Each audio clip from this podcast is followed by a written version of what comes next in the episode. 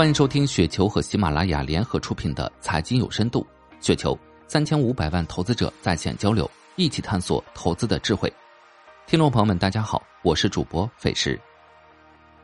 今天分享的内容名字叫《山东黄金的避险价值》，来自润格。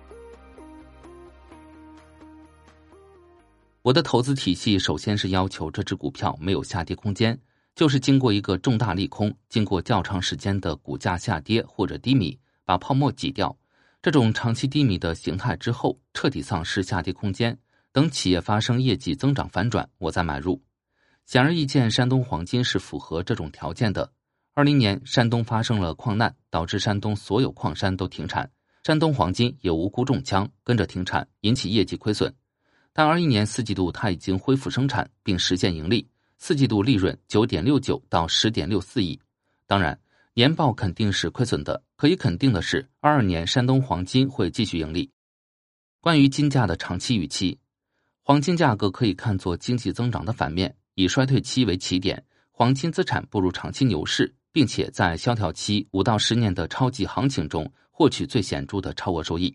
而在经济复苏和繁荣期，黄金收益率趋于下行，经济系统正常运作时，黄金定价保持相对稳定状态。而当全球经济系统运行到特定阶段，市场信用货币体系出现大幅震荡时，金价将在货币信用对冲属性的释放下迎来超级行情。价格体系动荡是经济衰退重要来源，也是刺激黄金价格抬升重要动力。黄金在美元指数下行周期上涨，美元指数呈现周期性升值周期五到七年，贬值周期九到十年。一二到一九年升值，二零年又进入贬值周期。一一年是美元贬值周期的终点，所以也是黄金价格阶段性高位。二二年开年金价上涨，生产成本不变的话，上涨金价会转化为利润。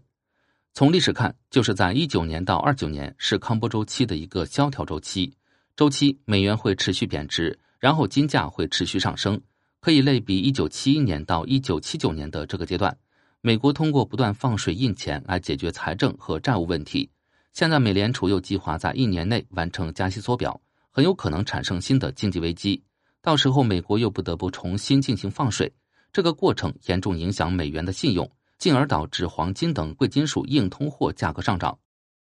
从长达十年的尺度考虑，黄金最终会上涨到非常夸张的一个价位，这种价位可能会超乎我们的想象。关于金价短期预期，第一，去年因为矿产品价格上涨导致磷肥、钾肥、氮肥。在全球范围内发生大规模上涨，导致化肥使用的减少，因而今年的全球粮食产量并不乐观，粮食价格看涨可能会导致一些第三世界国家进入不稳定局面，进而导致战乱政变，进一步影响到各国货币的稳定。大家都知道乱世藏金，各个国家货币不稳定时，很多资金可能进入黄金避险。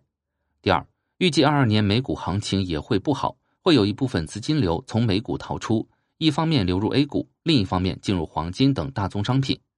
第三，国际黄金产量已经连续三年下降，我国黄金产量连续七年下降，短期供应难以大幅增加。